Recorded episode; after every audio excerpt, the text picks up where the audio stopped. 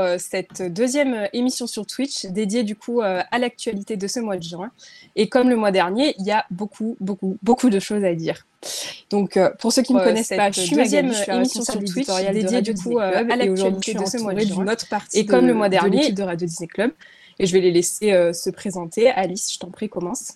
Bonjour, bah, je m'appelle Alice et je suis correctrice pour Radio Disney Club depuis bah, près de trois ans. Donc s'il reste des fautes, c'est ma faute. Quel humour. Edouard Bonjour, bah moi c'est Edouard et je suis responsable de euh, tout ce qui concerne les parcs Disney en général sur la page. Et Stéphanie Bonjour, donc moi je suis community manager pour Facebook. Voilà, donc la petite équipe euh, qui m'accompagne euh, ce soir. On va rentrer euh, directement dans le vif du sujet. le premier sujet, du coup, c'est Avalonia, l'étrange voyage. Donc, c'est le prochain Disney, le Disney de Noël, puisque à chaque Noël, on a notre film d'animation Disney. donc, ce mois-ci, on a enfin eu un peu plus d'informations, parce que avant, on avait juste eu un petit visuel. Là, on a eu droit à une bande d'annonce, à une affiche de, donc, euh, ce film.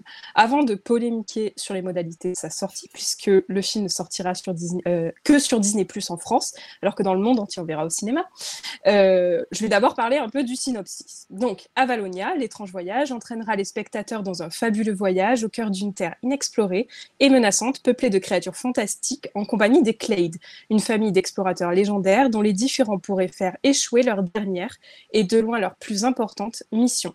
Donc, d'après les premières images et euh, la bande-annonce, on est clairement dans un film de science-fiction, puisqu'on est sur notre planète, on est vraiment euh, ailleurs.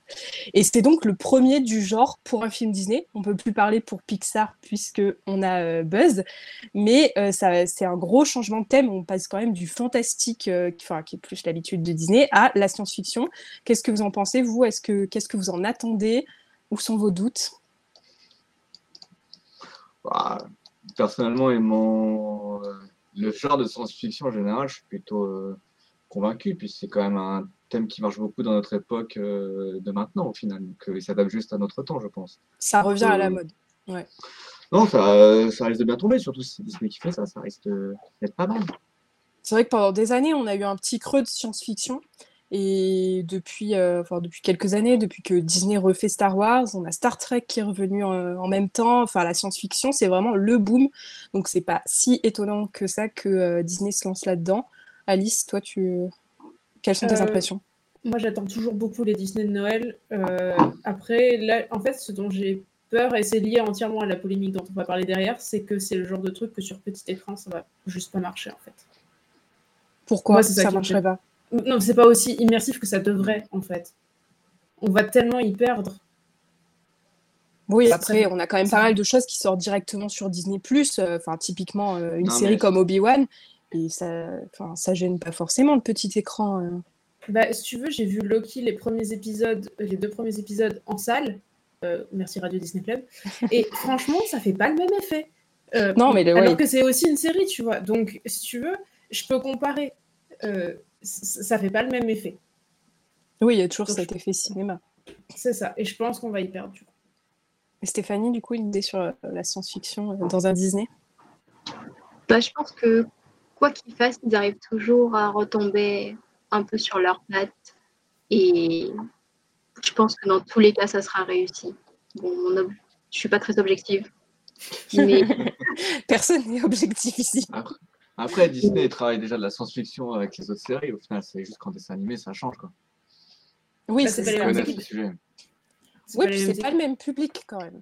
Ouais. Aussi.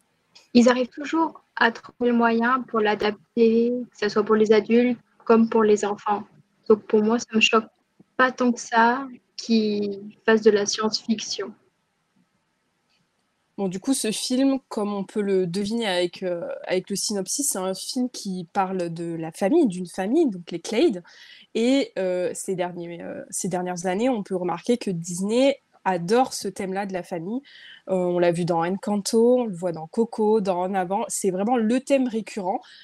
On s'éloigne de la princesse et du prince et on part du coup sur quelque chose qui est beaucoup plus proche de nous, la famille. Euh, je trouve vraiment moi qu'il y a un basculement chez Disney dans les thèmes qui sont beaucoup plus euh, actuels et beaucoup plus ancrés en fait, même si ça reste bah, de la science-fiction, du fantastique et qu'il y a de la magie, tout ça, c'est beaucoup plus ancré dans notre société au final. Mais le risque de, de parler toujours de la même chose, c'est quand même de se lasser. On ne sait jamais. Vous, vous, vous en pensez quoi? Vous avez ressenti ce basculement ou pas du tout? Moi, complètement. Enfin, l'exemple le plus facile, c'est de dire euh, c'est qui le dernier méchant emblématique? Rien que ça, en fait. Donc, euh, le basculement, euh, on, voit là, en fait, aussi. Est-ce que c'est grave? Est-ce que c'est peu de choses? Je ne sais pas. Je ne saurais pas dire. Mais factuellement, on n'a plus de méchants emblématiques. Alors que les, les méchants n'ont jamais été aussi populaires. C'est ça qui est rigolo. C'est qu'on a des Disney où la famille est au cœur et c'est vraiment les problématiques familiales qui sont, qui, qui, qui sont au cœur du sujet et qui font l'antagonisme. Mais à côté, on a des romans et on a tout qui sort sur les méchants en permanence. Il y a vraiment une dualité de justement pour ça. Parce que les méchants sont pas assez mis à l'honneur en ce moment. Et donc, du coup, ça fait une poussée sur les films et moi, ça me choque pas en vrai, parce que je trouve que la relation euh, gentil, méchant, c'est quelque chose qui est assez facile à traiter, qu'on a vu, vu, vu et revu. Les interactions entre humains, et en particulier dans la famille, c'est des choses qui sont extrêmement compliquées à traiter et surtout à bien traiter.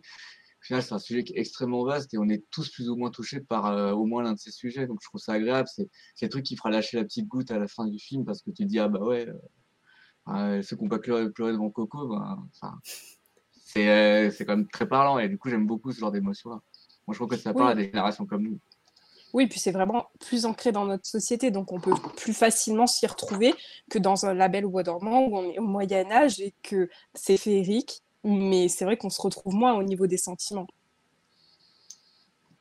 Dans le chat, n'hésitez pas à interagir avec nous. Hein. Il y a plein de choses à dire. Vous avez la parole et euh, on pourra euh, donner, donner votre avis si vous nous le donnez en direct. Alors, du coup, on va finir sur cette fameuse polémique euh, du film. C'est que en France, et uniquement en France, le film euh, ne sortira que sur Disney+. Euh, il sortira pas euh, au cinéma. Ça fait des années que Disney se bat contre la loi de chronologie des médias. Donc, c'est la loi qui empêche les films d'arriver rapidement sur Disney+, hein, puisqu'on est toujours à un délai très long. Et en fait, il y a quelques... Ça on peut parler en mois, pas trop en années, mais Disney avait dit, ils avaient menacé, ils avaient dit attention, ça va vous arriver en France, on va plus sortir nos films au cinéma. Tout le monde a dit mais non, non, non, euh, enfin, vous le ferez pas. Et là, bam, ça tombe. On a un film qui est pourtant le Disney de Noël qui ne sort pas au cinéma. Et là, je trouve que c'est ultra violent. Enfin, bravo Disney pour avoir eu le, cran d'appliquer sa menace. On le voit quand même rarement. Mais par contre, euh, voilà, c'est dur parce que bah, les cinémas euh, n'auront pas le Disney Noël, quoi. Après, c'est compréhensible, moi, je trouve. Parce que bah, la chronologie des médias a cet impact qui fait que euh, on peut pas avoir, revoir tout ce qu'on veut quand on veut. Et euh, soit je pense que s'ils voulaient que ça sorte euh, partout pareil, c'était la seule solution, sinon c'était le, téléchargement massif. Hein. Globalement, en France, ça aurait fini comme ça. Donc au final, ils vont pouvoir, euh, en plus, je pense, avoir quelques abonnements Disney Plus supplémentaires parce que les gens voudront voir le Disney Noël. Non, je trouve ça malin de leur part et effectivement, que ça fera bouger les choses aussi au niveau du cinéma. Bah après, en plus, ils viennent juste de la modifier, la loi, puisqu'ils ont diminué un petit peu mm. euh, le, délai de, parution des films euh, dans de tous les côtés, hein, que ce soit à la télévision ou sur les plateformes, sous couvert que les plateformes produisent des, du, alors pas du cinéma, mais produisent des, productions euh, en Europe, pour, parce que c'est, ça parle en plus de cinéma européen, alors que c'est nous qui avions cette loi-là. Euh, mais du coup, Disney frappe un grand coup et au final, ça a fait parler sur le début et on n'entend plus trop parler. Alors qu'un film comme Mulan, qui en plein Covid était sorti euh, que euh, sur, sur Disney, là, ça avait fait le tollé et là, on n'entend même pas les cinémas râler. je ne sais pas si ça reviendra plus tard, s'ils n'ont pas encore réalisé à fond ce qui allait leur arriver. Mais ça arrivera forcément parce que c'est un vrai problème. Enfin, moi, à la place de Disney, ça fait longtemps que j'aurais fait ça. Je les comprends totalement. 15 hein. mois, c'est tellement long à l'échelle du téléchargement et de l'instantané d'aujourd'hui. Enfin, je veux dire, euh, qui n'a pas un VPN maintenant pour aller les regarder C'est euh, ça, pour aller les regarder. Euh, enfin, et, et enfin, je trouve ça cohérent. Enfin, je veux dire, Encanto, je suis allée le voir deux fois en salle. Mais après, j'avais envie de le revoir. Il n'était pas en DVD, il était nulle part. Bah, VPN, en fait. Il y a, enfin, et encore, VPN, c'est mieux que le téléchargement. Il y a beaucoup de gens qui vont juste télécharger gratuitement et légalement. Hein. Et ils perdent tellement d'argent avec ça. Euh, moi, j'ai une question. On ne sait pas si ça sortira sur Disney Plus gratuitement ou avec supplément, par contre. En France, on nous a, dit directement sur Disney Plus. Euh, je pense pas qu'il. en fait, il arrivera sur Disney Plus en même temps que dans les autres pays. Donc je ne vois pas pourquoi il mettrait un supplément, j'avoue. Euh, enfin, ça m'étonnerait pour le coup là. Euh. Bah, sur... En fait, si on regarde par rapport aux sorties cinéma, ça arrive sur Disney Plus toujours légèrement après. Donc je les verrais bien mettre en accès premium, genre les deux premières semaines, le temps où ça sort en salle ailleurs et que c'est pas encore sur Disney Plus. Non, non, ça, ils l'ont, ils l'ont dit, ça sortira euh, en France euh, un ou deux mois après, comme ils le font aux États-Unis pour, euh, pour leur film. A priori, du coup, on n'aurait pas une passe premium et. Enfin, d'après les, les, premières informations, on ne se dirigerait pas là-dessus ce système de premium, ça fait longtemps qu'on n'en entend plus trop parler. Au final, ils avaient fait ça pendant le Covid et euh, là, maintenant. Ouais. Euh... Moi, j'aime pas, donc ça m'arrange bien que c'est. Ouais, mais je pense que même au Covid, ça avait marché. Milan. Ah, et pour Milan, ils avaient fait un énorme, euh, une énorme tollée. Enfin, ils avaient fait un énorme truc avec la possibilité de récupérer du popcorn dans les cinémas locaux, etc. Donc, ça avait bien marché sur le moment. Mais maintenant, c'est vrai qu'on n'entend plus trop parler. Même pour les films récents, au final, on est obligé d'attendre un ou deux mois euh, pour que ça arrive sur Disney. Quoi. Ah, même... Bah non, moins que ça. Ça arrive super vite. Bah, Regarde Buzz. Hein. Enfin, Buzz vient de sortir. Oui, mais Buzz, il est sorti mercredi. Hmm. Non, moi, je, parlais, je pensais à, comment ça s'appelle, euh, à Doctor Strange. Et ça y est, elle est sur, sur Disney+, ça y est. en fait, il leur laisse faire... Nous, hein. il leur... Ouais, il leur laisse faire leur petit bout de chemin et une fois que... ça, une fois que ça s'essouffle, ils le mettent sur Disney+. On a la reine Disney qui dit, pardon, dans le chat, je te coupe, euh, qui dit qu'elle euh, espère que euh, ça pourra faire bouger les, choses, mais qui ajoute qu'elle est belge, donc elle n'est pas concernée par tout cela. Oui, les Belges, pour le coup, on vous déteste, vous avez tous les Disney avant nous. J'avoue, je préfère ça, je suis pas loin de la Belgique. Et tu vas déménager en fait Non, non il va aller au cinéma en Belgique. Ouais, 20 minutes de route. Oui, mais euh, le cinéma, ça veut... c'est pas bon. Ah, tu veux aller au cinéma voir euh, Avalonia? Ouais. Bah, bah attends les deux mois. bah non, euh, justement. L'idée, c'est de le voir en salle, pas de pas payer. C'est ça. bon, bah, je crois qu'on a fait le tour sur, sur Avalonia. On va passer du coup au sujet euh, suivant, qui est un grand sujet d'actualité aussi, qui concerne Disneyland Paris cette fois. Euh, c'est le Disney Premier Access Ultimate. Donc depuis le 9 juin euh, de cette année à Disneyland Paris, il est possible d'acheter le Disney Premier Access Ultimate. Ce service, c'est un coupe-fil payant, c'est-à-dire que euh, on rentre par une file d'attente spéciale qui est très très raccourcie euh, et qui donne accès à 13 attractions une fois dans, dans, une journée, moyennant entre 90 et 170 euros. On va d'abord parler des prix. Donc, sur vos écrans, vous pouvez voir le tableau du mois d'octobre que j'ai choisi pour illustrer parce que c'est clairement le grand écart. Hein. On voit du coup les 140 euros le week-end, les 90 euros en semaine un peu plus classique et le 170 euros pour les semaines autour d'Halloween. C'est exorbitant. Hein, comme prix quand même. c'est est-ce que ça vaut le coup, est-ce que ça vaut pas le coup? Euh, Ça dépend des jours, ça dépend de beaucoup de choses. Euh, je pense qu'on peut pas répondre à cette question euh, comme ça. ça dépend de la situation. Quoi. Ouais, ça dépend vraiment. Si tu veux, en fait, à qui ça peut servir? Bah, En fait, le truc qui me vient à l'esprit, c'est de comparer avec Universal et les Express Pass. Mm. Parce qu'en fait, c'est un peu pareil, c'est à peu près euh, le double du prix, enfin, le même prix que ton billet d'entrée, à peu près, tu vois. Et euh, bah, c'est comme là-bas. Et euh, c'est pareil, c'est une fois, parce que tu as le Ultimate qui est encore beaucoup plus cher à Universal, mais celui de base, c'est une fois chacune des attractions. Sauf que là, c'est même pas toutes les attractions. Mais par contre, si tu n'as qu'une journée et que tu viens de très loin, c'est vachement intéressant. Ouais je pense que les familles qui se font des séjours hein, tous les ans, tous les deux ans, bon après qui peuvent se le permettre aussi, hein, mais qui je pense vont compter ça dans leur budget parce qu'ils n'ont pas envie d'avoir une journée où ils vont passer à attendre. Tu leur donnes 13 attractions comme ça, c'est une journée, ça fait aux enfants, euh, les parents sont contents aussi parce qu'ils n'ont pas le stress de l'attente. Non, il y a un bon public là-dessus. Hein. Surtout quand on vise des périodes comme l'été ou comme Noël, c'est vraiment attractif. Là, oui, mais le tarif est vachement cher à ce moment-là. Oui, parce que du coup, euh, l'été, on est, euh, enfin, en août, euh, juillet, août, on est à 140 euros tout le temps. On n'a jamais le 90 euros. Oui, mais est-ce que pour une famille qui vient une ou deux fois tous les deux ans, il vaut mieux pas prendre en compte le 140 euros plutôt que de faire une ou deux attractions dans la journée 140 fois 4 pour une famille, on va dire deux adultes, deux enfants, c'est c'est énorme. pour même pour un jour, c'est enfin, c'est agressant. Il y a un public visé qui est. Pour moi, c'est pas le public qui vient une ou deux fois par an, c'est le public qui vient euh, une fois dans sa vie hein, à ce stade. Ouais. ouais, mais du coup, celui-là, le public, euh, est-ce qu'il connaîtra? Est-ce qu'il va le faire? Je pense qu'il casse même peur des autres pays, tu vois. Euh, parce que tu as les, billets offerts, etc. Et du coup, moi, je, suis en train d'aider à organiser des, Américains pour qu'ils viennent à Paris. Ils ne comptent pas revenir 36 fois, tu vois. Moi, je pense que ça concerne surtout les Enfin, moi, je pense que le... ce qui va se passer, c'est que là, pour le moment, comme c'est très frais, forcément, on se dit, ouais, les prix, etc. Euh, d'ici six mois, ça va être quelque chose qui va se passer et que les gens vont prendre en compte dans leur budget au final. Et on ne parlera même plus des prix. C'est juste des familles qui vont se dire, on va emmener les enfants à Paris, on va leur faire passer un moment magique. Euh, avoir du coup de fil, ça fait partie de la magie, globalement. Euh, c'est des trucs qui seront comptés dans leur budget, au final, tout simplement. Et pour des gens, effectivement, qui ne viendront pas régulièrement comme nous, et non, qui viendront même une fois par an, ça ne me choquerait pas.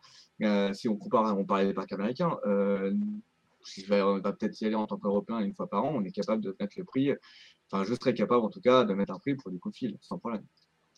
Alors après, on parlera des américains sûrement plus tard. Non, ça ne me choquerait pas pour des familles qui arrivent à budgétiser ça. Mais pas pour les gens qui habitent Paris ou des gens qui, comme nous, euh, vont régulièrement à Disney Paris. C'est sûr. Après, il faut voir que les premiers jours, alors je sais pas combien ils ont mis en vente les premiers jours, mais ils ont été sold out hein, les premiers jours. Ce sera intéressant de savoir combien on a en fait par jour, en vrai. Oui, en fait, on ne connaît pas les chiffres du nombre de Disney Mais on sait qu'ils ont vendu tous ceux qu'ils espéraient vendre puisque c'était sold out. Mm. Ouais, Donc, euh, ce sera intéressant de savoir combien ils en mettent par an parce que regardez, il y a le même système en, euh, en Chine, à Shanghai, c'est le même système qui marche. Et euh, à 11h, euh, tous les jours, enfin, euh, pour ce que j'avais vu d'expérience, tous les jours, c'était vendu à 11h. Plus rien. Et d'ailleurs, du coup, j'en profite pour dire que les premiers accès de base, donc pour une seule attraction, sont toujours vendus, pour ceux qui se poseraient la question. du coup, le package, c'est donc 13 attractions dans les deux parcs. Est-ce que vous êtes satisfait des attractions qui ont été choisies ou pas? Moi, je mettrai un bémol sur Autopia. Justement, moi je vais réagir à ça. Non, mais il y a toujours beaucoup d'attentes à Autopia. Ça, je suis bah d'accord. C'est toujours la catastrophe, cette attraction. Euh, je sais même pas si je l'ai faite une fois dans ma vie. C'est pour dire. Pourtant, euh, Dieu sait combien de fois je vais pas à... Ouais, quand on était petite, on a dû le faire. Oui, parce qu'on est sœurs. Donc, euh, on dit on. on a dû le faire une fois quand on était petite. Mais je crois que j'ai plus jamais mis les pieds à Autopia depuis, quoi. Mais euh, le reste des attractions, par contre, je trouve que c'est pas mal. Alors, moi, je vais réagir là-dessus. Moi, je, euh, depuis, je, depuis que je fais Disney, je suis maintenant parent et euh, je vois mon gamin qui adore les bagnoles. moi, actuellement, étant passeport annuel, je vois la file d'attente à Autopia. je ne vais pas réfléchir mille ans. Je prendrai un, un Premium Access pour, pour Autopia. Donc, je ne prendrai pas le package complet. Mais pour moi, elle a du sens, cette attraction, pour, euh, par rapport à ce que j'ai dit euh, précédemment, que pour moi, les cibles visées, c'est des familles qui vont venir une fois par an, qui veulent faire plaisir à leurs enfants. Utopia, elle a son sens, pour moi. Bah, elle est plus familiale que d'autres, tu vois. Reine Disney. Oula, je vous... Ah. Parce que t'as coupé. Mais ouais, non, euh, du coup, un petit problème technique a priori. Non, Utopia a du sens pour les familles. Oula. Oui. Bon, j'ai un gros bug personnellement. Ok. Et vous, qu'est-ce que vous en pensez d'Autopia ah, C'est bon. C'est bon. Non, bon, du coup, il y a la reine qui, qui, qui, a dit que Autopia, pour elle, c'était OK parce qu'effectivement, les gosses sont fans de cette attraction. Et qu'il y a du monde. Et, qu'il y a du monde. Ouais, voilà, c'est pas une attraction où tu que 20 minutes d'attente de base. C'est ça. souvent une heure. Alors, la grande question, c'est que du coup, on a de nouvelles attractions qui arrivent très, très, très bientôt. Est-ce qu'elles vont pouvoir être intégrées dans ce pass Donc, les, on parle des attractions de Marvel Avengers Campus. Est-ce qu'elles pourraient être intégrées ou pas dans ces premiers Access Ultimate Parce que clairement, ça va être la foire pendant. Euh, hmm. Enfin, ça va être. Il va y avoir vachement de monde euh, avec la nouveauté. Euh. Hmm, hmm. Est-ce qu'ils vont pas attendre un peu pour les, pour les mettre dedans? Je pense qu'on va suivre le modèle américain, en vrai. Parce que là, si on prend l'exemple de l'attraction récente Gardien of Galaxy ou même le lance Star Wars, euh, ça sort, mais file d'attente virtuelle pour éviter qu'il y ait trop de monde. Je sais pas si en France on aura ça. Dans tous les cas, euh, l'attraction Mickey Mini, enfin la, nouvelle attraction Mickey au Disney Studio a mis un an à arriver dans, le, dans, les, dans leur fast pass, dans les, dans leurs fast pass locaux. Donc je pense que ça arrivera, mais ouais, c'est un an peut-être, un peu plus. Oui, je suis d'accord. Je pense qu'ils le mettent pas directement. Euh, après, c'est aussi l'ambiance de Disney, faire un etc. Comme si on parlait de Nemo, on a toujours fait au moins 30 minutes de queue. Donc là, pour l'instant, les laisser au moment, je pense que c'est plus. Et Moi, ça en fera pas partie. Ce que je pense, c'est qu'ils vont le mettre en face-face payant euh, à l'unité, genre euh, un prix vraiment dans les attractions les plus chères, pour ceux qui voudraient se le permettre. Et euh, après, l'autre. Après, il faut aussi savoir s'il y aura des fast-pass, parce que là, actuellement, si on prend les buildings actuels, il n'y a que l'attraction euh, Flight Force qui aura une ligne fast-pass déjà construite. Est-ce que l'attraction euh, Spider-Man sera le cas aussi? Ah Je pense qu'ils l'auront construite parce que parce qu'ils n'ont pas l'air de vouloir y renoncer, ça leur rapporte des sous sans que ça leur coûte beaucoup. Du coup, moi, je pense qu'ils l'auront mise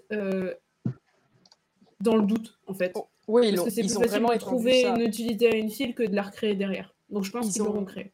Oui, ils ont vraiment étendu ça. Enfin, en fait, maintenant, il y a vraiment les, les, panneaux annonçant euh, les, les, premiers accès, tout ça. C'est pas, c'est pas qu'un truc temporaire. Maintenant, c'est, c'est sûr, c'est, bien intégré. Euh. On a toujours eu des coups de fil de toute façon. Même mm. si, même du temps de passe-passe, il fallait bien une file pour faire rentrer les gens.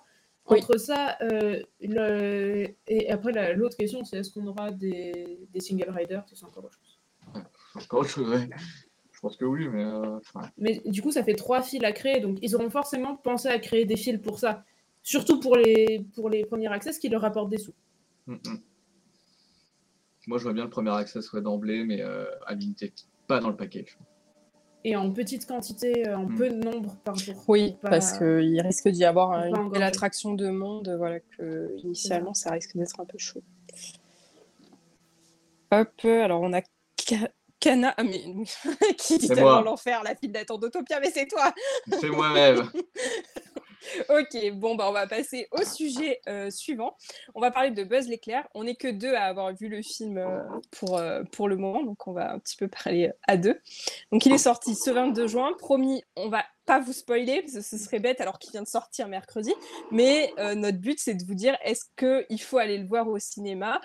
Et là, spoiler d'avance, c'est oui, on l'a bien aimé le film quand même.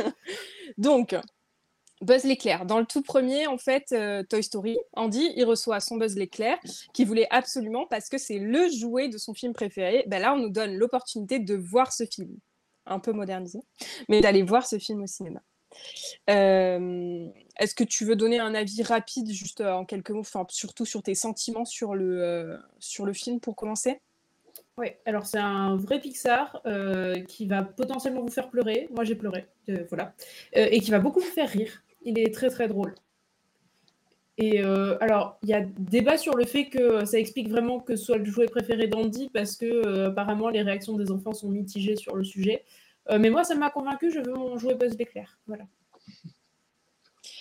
moi, j'ai beaucoup aimé le, le, film parce que il est vraiment dans le style de Toy Story. Et du coup, je suis assez surprise que tu dises que les enfants n'ont pas trop aimé, parce que moi, je trouvais que quand même, ils avaient gardé cette, cet humour et tout qui est très enfantin. Alors peut-être que c'est parce qu'on est les enfants qui avons vu Toy Story euh, à la base et du coup ça, ça nous fait quand même quelque chose de voir l'évolution. Euh, mais franchement c'est un bon film, c'est un bon film de science-fiction en plus. Euh, on va parler que de science-fiction ce soir je crois. Bah, c'est à la mode, c'est ce qu'on disait. Hein. Non, en fait ce que les gens disent c'est que c'est pas Buzz qu'ils auraient envie d'avoir en jouer les enfants quand ils regardent le film. C'est ça Ouais, bah oui, oui, c'est Sox. Bah oui, ça mais vole la vedette euh, Sox, mais on est d'accord. Mais Buzz reste le héros.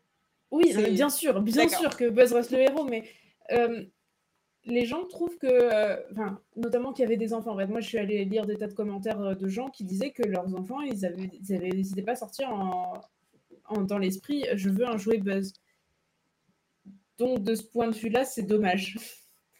Mais en fait, moi, je pense que c'est la réponse à cette question, c'est que quand on voit Buzz dans le premier, avant qu'il comprenne ce que c'est être un jouet vivant et qu'il soit qu'il est parfaitement dans ce rôle, mais en fait, c'est ce qui est retranscrit dans le film. C'est vraiment lui, Buzz. On n'a pas, ah oui. On n'est pas face à un autre personnage. Et du coup, oui, au début, il est un peu détestable, Buzz, dans le dans Toy Story, clairement. ouais, mais mais enfin, moi, je trouve déjà qu'il répond quand même. C'est un film qui répond bien à ses origines euh, et qui s'inscrit dans la saga Toy Story. Je, enfin, même s'il y avait des designs totalement farfelus différents, moi, je trouve que l'ambiance et tout, c'était du Toy Story, quoi. Même les designs, ils collaient vachement bien. J'ai bien aimé aussi l'idée que euh, le, le, futur qui est imaginé, ça correspond au futur qu'on imaginait dans les années 2000. Il y a plein de choses comme ça euh, typiquement, la boîte, euh, enfin l'assistance euh, qu'ils ont, l'assistance vocale qu'ils ont, et eh ben, c'est pas du tout ce qu'on imaginerait comme une assistance vocale futuriste aujourd'hui. Par contre, c'est ce qu'on imaginait en 2000 comme le truc futuriste. Et je trouve que c'est super bien pensé de ce point de vue-là, parce que oui, les designs, esthétiquement, ils font pas année 2000, et ça tombe bien, parce que ça aurait été moche. oui, enfin, franchement, quand on regarde Toy Story, le premier, on a bien évolué quand même. Voilà, c'est, Mais, mais, du coup, ils n'ont pas joué là-dessus du tout, et ce qui est une bonne chose. Par contre, ils ont joué sur la représentation du futur de l'époque. Mm. Oui, alors en plus, je trouve au niveau science-fiction que le scénario est assez original, même si c'est un thème, parce que la science-fiction a quand même ses grands thèmes, et on en sort rarement. Donc, euh, bon, je ne spoilerai pas en disant lequel c'est là, mais donc, on a un thème qui est classique, mais par contre, c'est la façon de l'aborder qui, qui est, je trouve, originale. On est, on est face à un film qui a réfléchi sur ce qu'il voulait faire. C'est pas juste on vous présente euh, une histoire de buzz, quoi. Ah non, non, euh, et c'est bien construit. Euh, quand on est sorti du cinéma, je suis pas allée le voir tout seul, on discutait et on ne voyait pas de vrais points négatifs en sortant. en, cherchant les points négatifs, on n'a pas trouvé. Ouais, moi, le seul point négatif, enfin, mitigé que je donnerais, c'est sur les personnages secondaires. Euh, c'est un peu dû à la construction du film, parce que le, film est vraiment divisé en deux. Et du coup, enfin, j'en dirai pas plus, mais du coup, on a des personnages secondaires qu'on peut pas suivre vraiment, à part Stox, et qui du coup volent la vedette. On est d'accord, ce chat vole la vedette, comme tous les chats Disney clairement. On se souvient des chats Disney.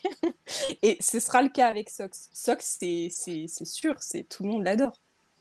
Oui, j'ai pas encore trouvé de contre-avis sur Internet et pourtant les gens, euh, quand ils sont pas contents, ils le font savoir. Ouais, mais il est trop drôle ce chat.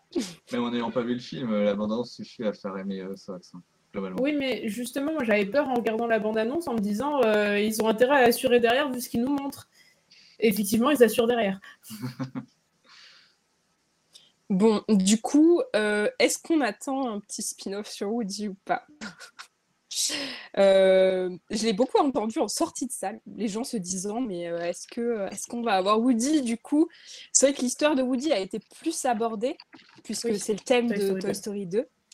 mais j'avoue que un film de western comme ça, moi ça me plairait perso. Alors, c'est pas un film, normalement, c'est une série. Hein. Oui, mais du coup, on mais pourrait, on pourrait la voir euh, sur Disney Plus. Hein. Ils pourraient le sortir sur Disney Plus, ça collerait totalement. Hein. Et je pense que ça marcherait bien. Peut-être qu'ils attendent en fait la fin de, du succès de Buzz, voir qu'est-ce que ça a donné pour peut-être après lancer en fonction du résultat euh, pour Woody.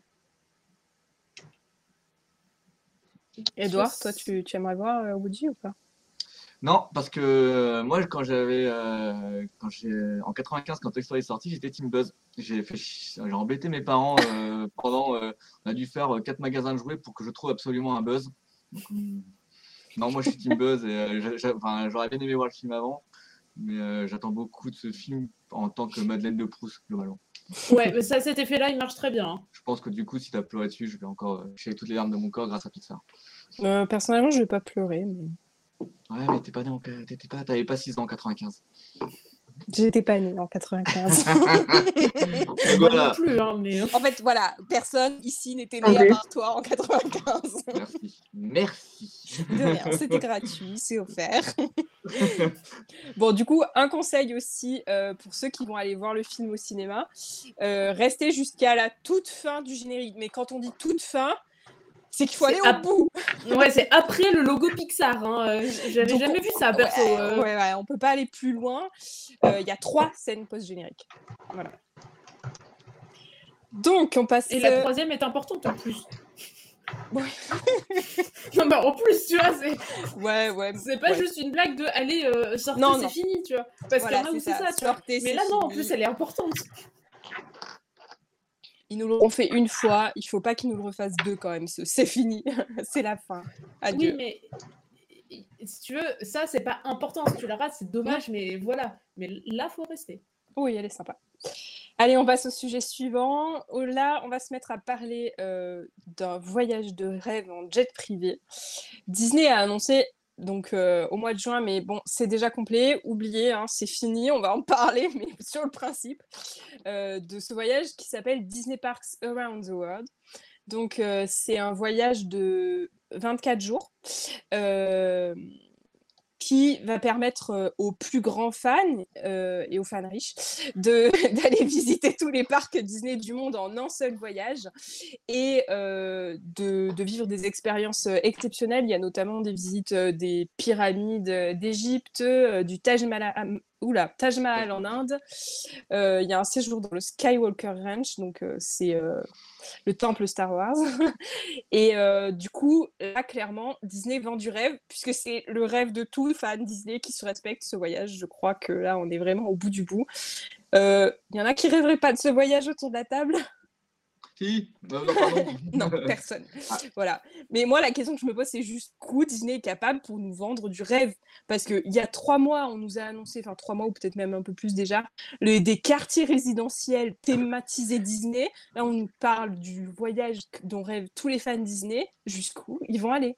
Alors, je vais me permettre de réagir parce que les quartiers résidentiels, ça existe déjà. Il y a le Golden Oak à côté de Disney World qui est blindé. Hein. Chaque année, ils construisent trois villas à 3 millions d'euros qui sont déjà vendus. Euh, non, ça marche bien. Et je pense qu'ils continueront tant qu'ils feront du service comme ils savent le faire au final. Tant qu'il y aura des riches. Non, il n'y a pas une question de richesse. Euh, pour en avoir euh, longuement parlé avec euh, Magali, enfin aussi un parler, un peu avec toi Alice, c'est que au-delà de vendre un voyage à travers le monde, on, on t'offre un voyage avec des services de fou furieux. Je ne dis pas que ça justifie le prix, mais là tu parlais du Taj Mahal tout à l'heure pour prendre un exemple hors Disney c'est pas qu'une visite du Taj Mahal, c'est une visite avec des photos en mode privé sur le Taj Mahal au lever du soleil. Il y aura son père à part ceux qui sont dans le voyage. Non, si, si, bien sûr que si. C'est ça, c'est le package officiel de, de, la visite au Taj Mahal. Hein.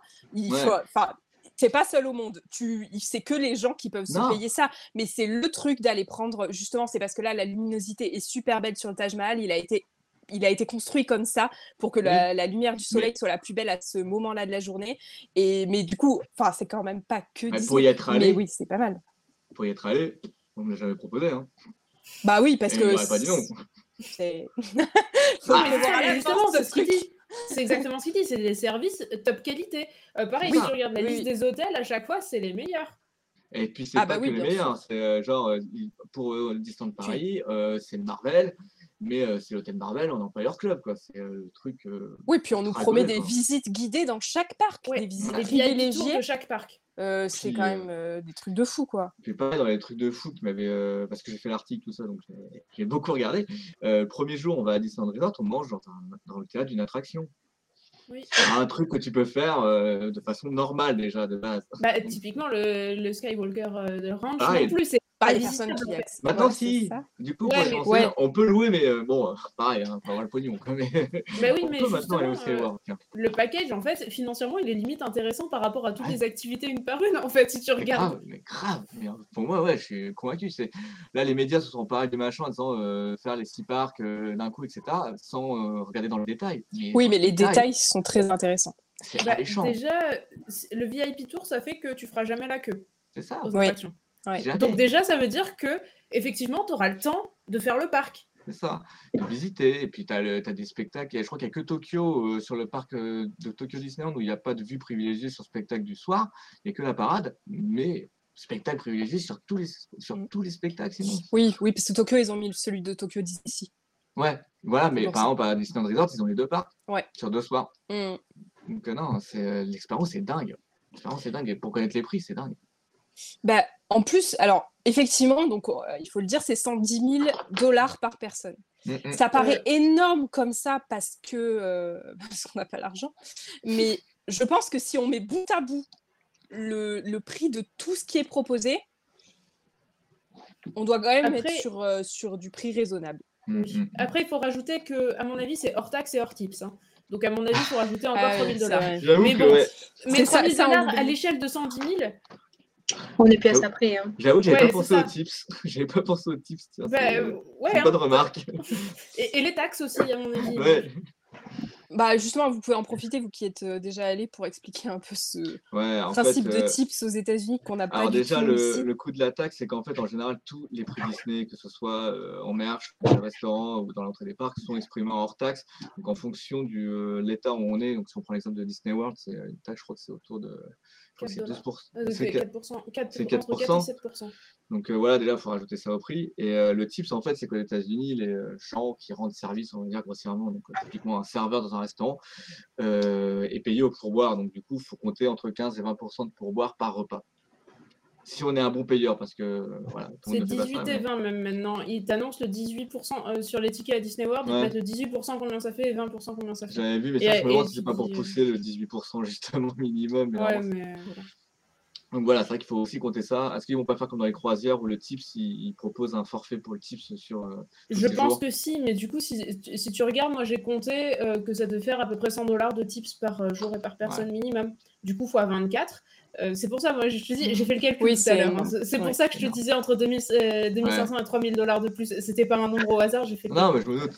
Mais... et on est d'accord qu'aux États-Unis, parce que nous, pour boire, euh, on le voit, la plus petite pièce qu'on laisse sur la table, ça peut se payer par carte, c'est ça? Oui. Puis même aux États-Unis, à Disney World, par exemple, parce qu'il n'y a que qui ça, tu peux le payer au Magic Band. ah, mais c'est pareil, c'est sur ta carte. Oui, ouais, mais Non, mais voilà, si tu pourrais penser que. Oui, enfin, mais on, se fait remplir sur un papier en fait. Et, ils ont déjà ton empreinte de carte et euh, c'est même après qu'ils t'ont rendu ta carte. C'est trop bizarre. En fait, en général, ce qui se passe aux États-Unis, enfin en tout cas Disney c'est qu'en gros, ils te présentent le premier ticket de pièce avec euh, le prix de ce que tu as mangé.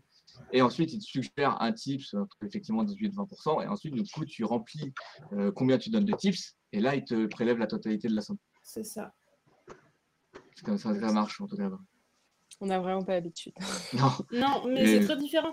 Mais effectivement, sur la Disney Cruise, par contre, c'est le dernier soir, tu te retrouves dans ta cabine avec euh, marqué combien tu dois par personne en recommandé. Et tu peux mettre plus et ils te donnent des enveloppes. Donc, tu as deux manières de les payer. Soit tu. Trois manières. Moi, j'avais appelé avant pour les payer d'avance. Tu peux faire ça. Euh, tu peux aller payer par carte ce qu'ils te disent ou rajouter à ce moment-là. Ou tu peux. Euh, tu as des petites enveloppes pour chacune des personnes euh, avec écrit le, rôle de la personne en fait et tu peux mettre des billets dedans. Et nous du coup on avait payé d'avance et on a rajouté un petit peu pour euh, les deux personnes où ça avait particulièrement matché avec nous. D'accord. Oui, ça donne plusieurs possibilités. Ouais, ouais, ouais. Bon, autre... Moi, j'allais dire un détail parce que normalement, on est aussi censé donner du tips pour les femmes de ménage, ce qui n'est pas euh, beaucoup fait à Disney World, en tout cas, sachant qu'en plus, la qualité du ménage est un peu dégraissée. Je voilà ce que je veux dire. Moi, j'ai laissé mes 2 dollars de tips euh, tous les jours euh, sur la table et t'inquiète pas qu'ils sont pas souvent partis hein, parce qu'on nous a pas souvent fait le ménage. ah oui, d'accord. Ouh là, là, là, ça fout mal par contre. ça, ça a un peu changé à Disney World, la qualité du ménage. C'est pas la première qui me le dit. j'ai été, bah, je t'avais posé la question quand on y était, parce que ça nous a choqué, surtout quand tu viens de la Disney Cruise. Nous, on a débarqué de la Disney Cruise pour la Disney World. Et il passait trois fois par jour dans notre chambre pour nous faire la chambre. Il changeait la position des oreillers entre les différentes fois pour avoir les oreillers de jour et les oreillers de nuit, s'il te plaît. Bon, a priori, on a le son qui grésille. C'est Alice, c'est toi quand tu parles. Ah, on l'entend. Mais bon. Euh, voilà, donc euh, bon, bah, je pense qu'on a terminé avec. Ah, il y a le euh, côté écologique. Ouais, bah, ça c'était mon côté à moi. bah, en fait, moi, ce qui me choque un peu dans ce projet, c'est qu'on a quand même Disney qui est de long en train de nous bassiner avec l'écologie. Ils ont diminué le plastique, ils ont mis des sacs réutilisables dans les parcs. On a Disney Nature qui sort à chaque journée de la Terre un film. Il y a National Geographic qui se bat pour ça tout le temps. Enfin, Disney sur le papier se bat pour l'écologie. Et on sort un voyage de 24 jours avec du jet privé euh, et bonjour l'écologie. Voilà, pour moi c'est le point noir de, ce voyage, mais bah, c'est le voyage de rêve quoi. Euh, et surtout, il n'y a pas trop d'alternatives. Euh, ah non, il n'y a pas d'alternatives. voyager, là, tu peux pas, le faire, tu peux pas le faire à cheval, quoi. Hein. Non, non, il n'y a pas d'alternative, on est d'accord. Si, à part ne pas le proposer, il n'y a pas d'alternative. Mais, mais voilà comme, tu vois, les 75 personnes sont déjà pleins avant même l'ouverture au grand public de ce voyage. ouais, Oui, parce que du coup, il y a pour l'instant un seul voyage qui a été prévu, avec donc toutes les places qui sont parties euh, là. c'est fini. Ouais, qui ont été en fait, euh, là, c'était ouvert pour ceux qui avaient déjà fait des aventures by Disney, donc le groupe qui gère euh, déjà des voyages privés. Et ça avait été ouvert pour les résidences que je parlais à côté de Disney World. Mais c'est tout. Et ils ont déjà tout vendu. On a la reine Disney qui complète en disant qu'elle est totalement d'accord avec moi. Disney est en train de nous faire du 100% marketing Disney et l'environnement, bah voilà, on sort ça. Ouais. Ils essaient de faire des bonnes actions. Hein. Ça fait voir à Disneyland Paris, le, le, le, parking avec les trucs voltaïques. Mais, ouais, mais j'ai trouvé qu'à Disneyland Paris, on était en avance en, termes d'écologie par rapport à Disney World. Hein. Parce que ah. les sacs en plastique, ils les ont toujours. Hein. oui, mais, après, les États-Unis ne euh, sont pas très en avance de façon globale sur, euh, sur l'écologie. Je, trouve que vous êtes dur parce qu'à Disney World, il y, a que il y a deux parcs qui sont complètement remplis en énergie solaire. Hein. Qui sont complètement alimentés en énergie solaire. Deux parcs. Oui, sur quatre. C'est pas négligeable. Ils ont, bah, de toute les champs de panneaux euh, photovoltaïques à côté de Walt Disney World sont immenses. C'est un truc de fou ce qu'ils ont fait. C'est un projet C'est euh, ouais, énorme. C'est deux Disneyland Paris qui sont alimentés en énergie solaire. bref, voilà. Voilà, je pense qu'on a là, pour le coup, on a abordé tous les sujets euh, sur Disney Parks Around the World. Alors maintenant, on va passer à la série de, du moment celle dont tout le monde parle, euh, la série Obi-Wan Kenobi. Euh, on va, je pense qu'on va spoiler un petit peu. On va essayer de pas spoiler la fin. On va parler plutôt du début, euh, mais parce que l'attente a été interminable sur cette série. des rumeurs pendant des années. Après, on nous a dit un film, pas un film, une série, Disney Ah ben non, ah ben si. Enfin bref, hein. c'était la catastrophe. Euh, donc ça se déroule dix ans après le troisième épisode et ça nous plonge dans la traque des derniers Jedi par, euh, par les inquisiteurs de l'Empire et surtout du coup d'Obi-Wan Kenobi bien évidemment. Euh, on commence par nos sentiments globaux sur la série. Edouard, je te laisse commencer. Alors, moi j'ai beaucoup aimé la série, hein. je suis un gros fan de ça, donc forcément j'ai aimé la série, mais je mettrais quand même un haut là dans le sens où c'est difficile je trouve, de rendre épique euh, certains combats, en particulier donc les combats entre euh, les deux principaux antagonistes, on va dire, alors qu'on connaît déjà la conclusion. Euh, oui. le dernier épisode, j'ai trouvé la, bataille elle est incroyable. Mais, il est énorme ce combat. Ouais, mais j'ai toujours dans la tête en mode, ouais, mais ça va être incroyable, je sais très bien. Oui, mais tu... parce que tu sais ce qui va se passer. Mais le... il est incroyable le dernier combat, quand même. la finalisation, là, tout ça, non, la mise en scène, la direction artistique, incroyable. Mais j'avais quand même cette idée en tête. Mais voilà, mais là, je, là, je fais mon chiant. Hein. Globalement, euh, la série est globalement top et répond à pas mal de trucs. Euh, j'étais pas mal surpris. Donc, euh, non. Il y a aussi un autre défaut que je pourrais citer plus tard, mais un autre défaut que j'ai trouvé. Alice? J'ai pas encore vu le dernier épisode, mais j'ai vu tout le reste. non, j'ai pas eu le temps. Mais la fin. Oui, voilà, c'est ce que j'allais dire c'est un peu euh, comme pour Rogue One, euh, on, savait hein, comment ça devait finir. ouais, mais.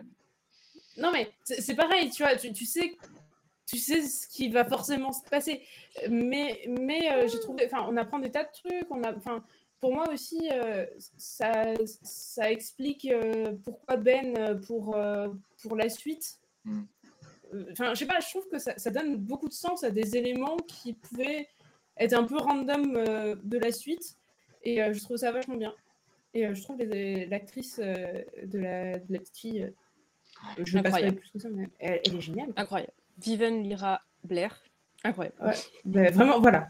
très très bon casting. Steph Grande fan de Star Wars aussi depuis petite. pour les deux premières séries qu'ils avaient sorties, donc Boba Fett et pour Manda, Mando, on va dire Mandalorian, j'avais trouvé qu'on se décalait un peu de l'univers Star Wars et en fait avec cette série Obi-Wan Kenobi, ils ont vraiment réussi à nous faire sentir comme enfin le même sentiment que les films. Je me suis vraiment retrouvée presque petite devant Dark Vador, devant Obi-Wan Kenobi, enfin vraiment un sentiment de, de l'univers Star Wars pur et dur des films. Et alors je suis d'accord avec euh, Edouard, il y a quelques petites incohérences qui m'ont aussi un peu dérangé sur le début, mais pour moi, ça fait partie de la, meilleure série Star Wars qu'ils ont sorti jusqu'ici. Et même euh, presque de toutes les séries qu'ils ont sorties jusqu'ici sur Disney. Bon, du coup, à moi. Euh, bon, bah, grosse femme Star Wars comme tout le monde ici. C'était, on avait dès le départ euh, dit qu'on parlerait d'Obi-Wan, donc on avait un peu choisi quand même les gens euh, pour ça euh, ce soir. moi, j'ai adoré. J'ai adoré, j'ai adoré et j'ai adoré. pareil, bon, on en a déjà discuté avec Steph, hein, mais le, le côté du, du, des sentiments provoqués sont vraiment proches de la, de la première trilogie, je trouve. Et on a ce côté épique, euh, le, côté euh, bah, les Jedi en fait euh, qui, sont là, le bien, le mal, les valeurs de l'ordre, qui se battent pour, ces valeurs-là. Enfin, on retrouve tout dans cette série. moi aussi, je suis d'accord du coup sur Vivel Mirablaire. je sais pas si on. Bah, de toute façon, elle est à l'écran. Hein, c'est la petite Leia, on peut, je pense, le dire. Vous la voyez. Mais j'ai aussi beaucoup euh, affectionné l'interprétation de euh, Moses Ingram, donc, qui est la deuxième euh, dame donc, à, gauche d'Obi-Wan, qui joue Reva, la troisième sœur. je trouve qu'elle a une justesse dans l'interprétation, surtout que c'est un personnage qui évolue beaucoup, qui nous surprend beaucoup. Moi, je m'y attendais pas, hein, clairement, je m'attendais pas à son évolution. Et, et, je trouve que elle est toujours juste dans son interprétation. Les deux, en fait, sont toujours justes dans leur interprétation. Quoi. C'était vraiment. Euh, ouais, voilà. Ce que je disais, un deuxième truc qui m'avait un peu, euh, un peu perturbé, c'est qu'il y a, enfin, les facilités artistiques ont été prises, genre euh, pouvoir lire dans l'esprit avec la force, possible normalement, mais la dernière trilogie nous montre ça. Donc, voilà. Et aussi, sauf exception. Ouais, sauf exception, voilà. Mm. Et aussi, ce truc qui m'a un peu surpris, qui du coup est beaucoup utilisé là pour, dans cette série, c'est quand même, enfin, savoir laser, c'est censé te, te, cramer, quoi. Tu te le prends dans l'abdomen. Ouais. Quand même très peu de chances que euh, l'air, tu retiens pomper l'op. Euh, voilà. Ça, ça va un peu. Pas, ça surprend, et du coup, ça surprend. Et d'un autre côté, quand tu réfléchis à pas tu fais bon, au final. Bah, le problème, c'est qu'on a quand même un Dark Maul qui se fait couper en deux par un sabre laser et qui revient. Alors, en mode robot. Euh, mais... Oui, mais, mais alors, en fait, quand on parle de là, un simple coup. Ça, ça se défend, ouais un simple coup, parce que là, les personnages qui vivent ça se font juste, juste percer. Donc avec un trou euh, de cette taille-là dans le domaine. Juste. C'est vrai. Donc pourquoi pas. Mais j'avoue qu'il y a quand même des facilités. Ils se prennent même des tirs de blaster et tout, euh, et ils sont toujours debout. Euh, la, série est un peu comme ça, pour le coup. C'est vrai que. Mais c'est une globale, je pense, sur toutes les blessures de la série. Ouais, c'est vrai. Ah, il y a un Stormtrooper qui touche à un moment. J'ai trouvé ça tout à fait incohérent. Voilà. C'est encore un clone, c'est pour ça. C'était ça. En plus, ce qui, est, ce qui est génial dans la série, c'est ce Dark Vador qui nous ont servi. C'est euh, le plus grand méchant Star Wars, quoi. Il est là, on l'a. On sent la puissance. Donc du coup, moi, ce que j'ai trouvé incroyable, c'est que Dark Vador, donc c'est euh, dans l'armure Hayden Christensen, donc euh, l'acteur de la trilogie 1, 2, 3. bon, quand c'est pas des cascades. Et par contre, c'est la voix de la trilogie 4, 5, 6. Et ça fait un effet quand, il, quand on l'entend pour la première fois. Moi, j'ai eu l'impression de me retrouver enfin petite en mode mince, c'est Dark Vador, quoi. C'était, je trouve que c'est assez fou quand même. Euh. En plus, il est vraiment euh, cruel. Enfin, tout ce qu'on attend du site, du Seigneur Site, quoi. Et, ils y vont à fond. Non. D'autres choses à dire sur, euh, sur Obi-Wan On a fait le tour hmm. Bon. On va passer euh, au sujet suivant. Euh, donc là, on repart sur Disneyland Paris et on va parler du Land Marvel Avengers Campus. Euh, puisqu'on a eu des news du, des produits qui seront disponibles en, boutique. donc, vous pouvez les voir s'afficher sur votre écran. c'est assez simple comme merchandising. Qu'est-ce que vous en avez pensé, vous, globalement, ce qui a été dévoilé? T-shirt est cool, euh, t-shirt d'attente de l'ouverture du land, ça j'aime bien. Oui, comme tu dis, le reste c'est basique, c'est des trucs qui marcheront, qui feront un bon souvenir euh, pour, pas mal de monde. Moi, je pense que ça marchera. En fait, le truc, c'est que le merchandising Avengers existait déjà avant l'ouverture d'Avenger Campus. Donc là, en fait, je pense qu'ils ont juste essayé de faire un truc en plus en disant bon, ok, l'Avenger Campus ouvre, on va essayer de faire quelques objets à l'effigie sans trop non plus empiéter sur tous les produits Marvel qui existaient déjà. Ce qui n'est pas négligeable hein, dans le, par exemple dans le studio avec tous les, les costumes, les, enfin, tout ce qui existe sur, le, sur Marvel. Ouais, je pense que les t-shirts commémoratifs, ça marche bien. Il n'y a qu'à voir bah, celui du 12 avril là, que j'ai. Euh, il s'est vendu, mais super vite et revendu super cher. Enfin, ça marche super bien. Ça, ils auraient tort de se priver, ça marche. Euh, le reste, je le trouve vraiment, à mon goût, trop basique. Par contre, euh, qui est qu'un tout petit peu visible sur le côté, il y a les Spider-Bots, les, les petites araignées là. Oui, justement. De, l'attraction. Et Donc ça, c'est une super bonne idée. Ouais. Ça, c'est euh, le deuxième point qu'on voulait aborder, c'est que donc dans l'attraction Spider-Man Web Adventure, on devra tirer sur des petits euh, robots araignées, les Spider-Bots, qui, euh, qui bah, qui sont devenus autonomes et qui font n'importe quoi. Et euh, en fait, ils seront disponibles à la sortie de l'attraction dans la boutique.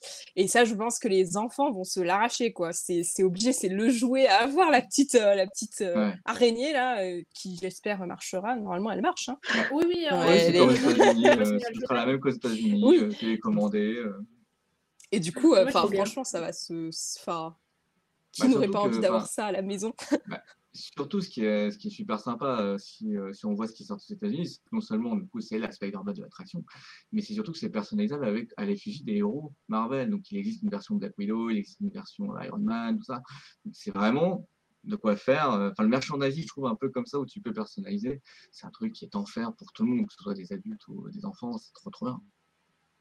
Reste à savoir le prix de cette petite acquisition.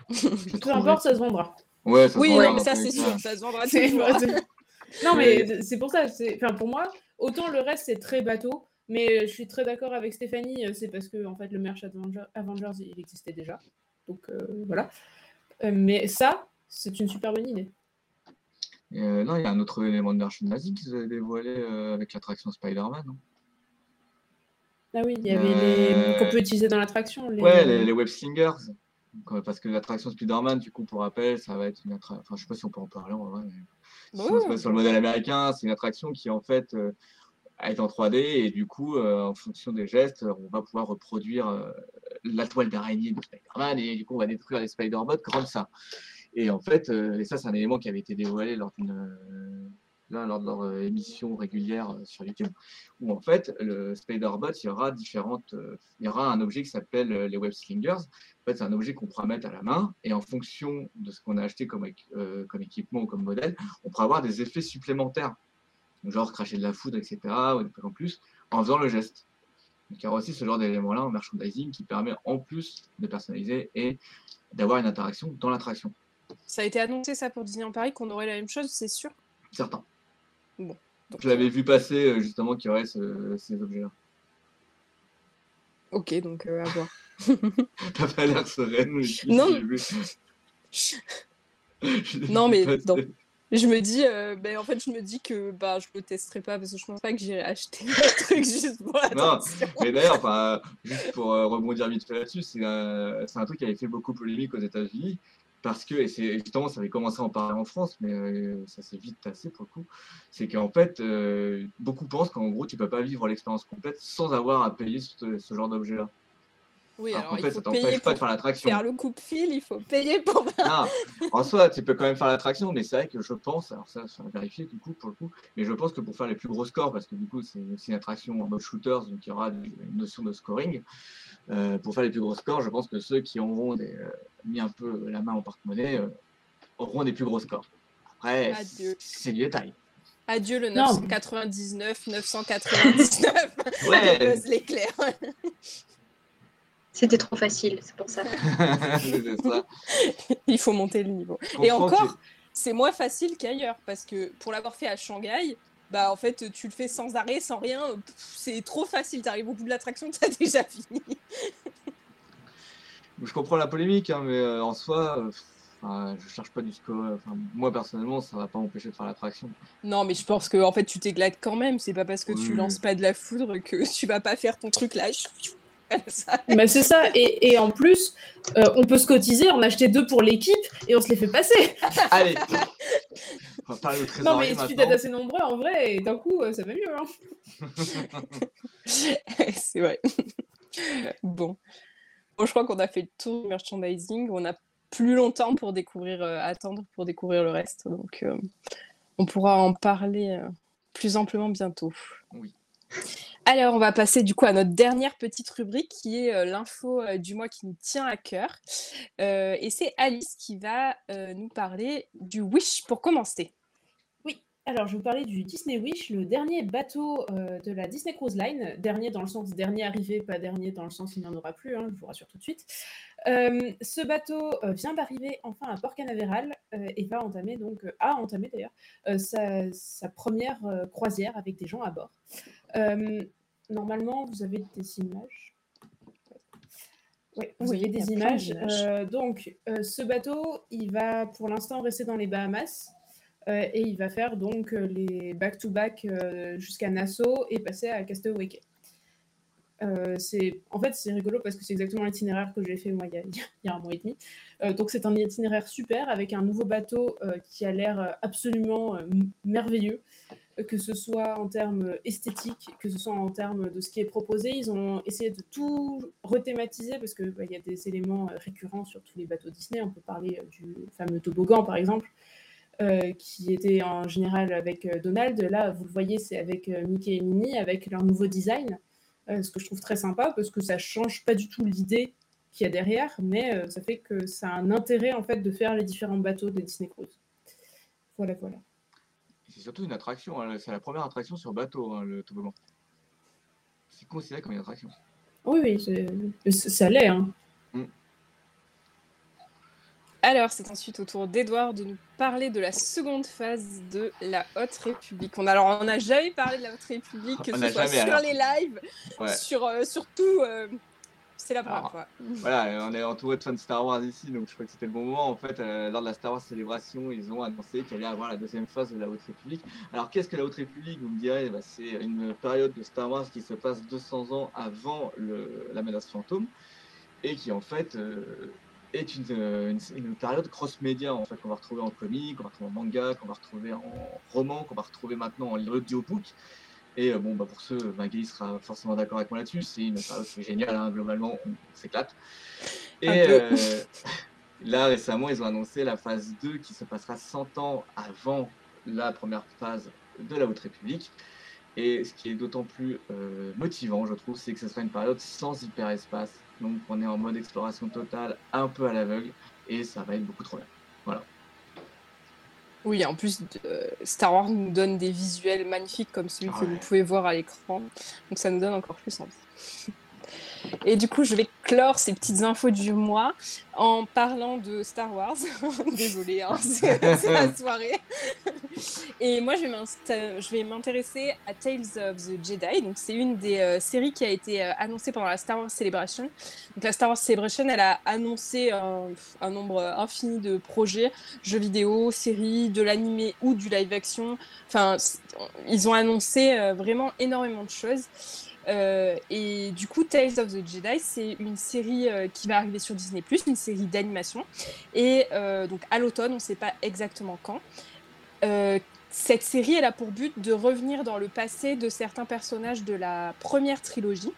Les deux personnages qui ont été annoncés pour la première saison, c'est le comte Doku, mais du coup, certaines, certainement, on va le voir quand il était Jedi, euh, et notamment, on va le voir avec son apprenti qui est Qui-Gon Jinn, donc euh, c'est le retour de Qui-Gon, et, euh, et du coup, Ahsoka Tano pour le deuxième personnage, un personnage qui est plus connu que le comte Doku parce qu'elle a beaucoup été utilisée après dans les diverses séries, on va la, va la voir en février-mars, enfin quelque chose comme ça euh, en plus dans sa propre série.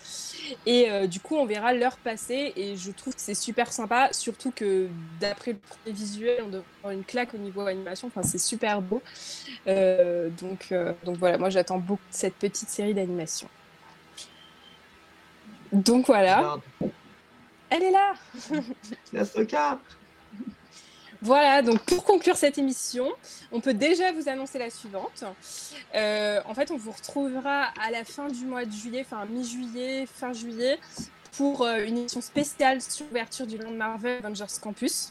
Euh, et on décalera notre émission d'actualité de juillet en août pour pouvoir vous parler. Voilà, on passera une heure à ne parler que du Land. pour, pour vraiment passer un bon moment avec vous. Voilà. Au revoir tout le monde. Au revoir, passez bonne soirée. Au revoir. Bonne soirée.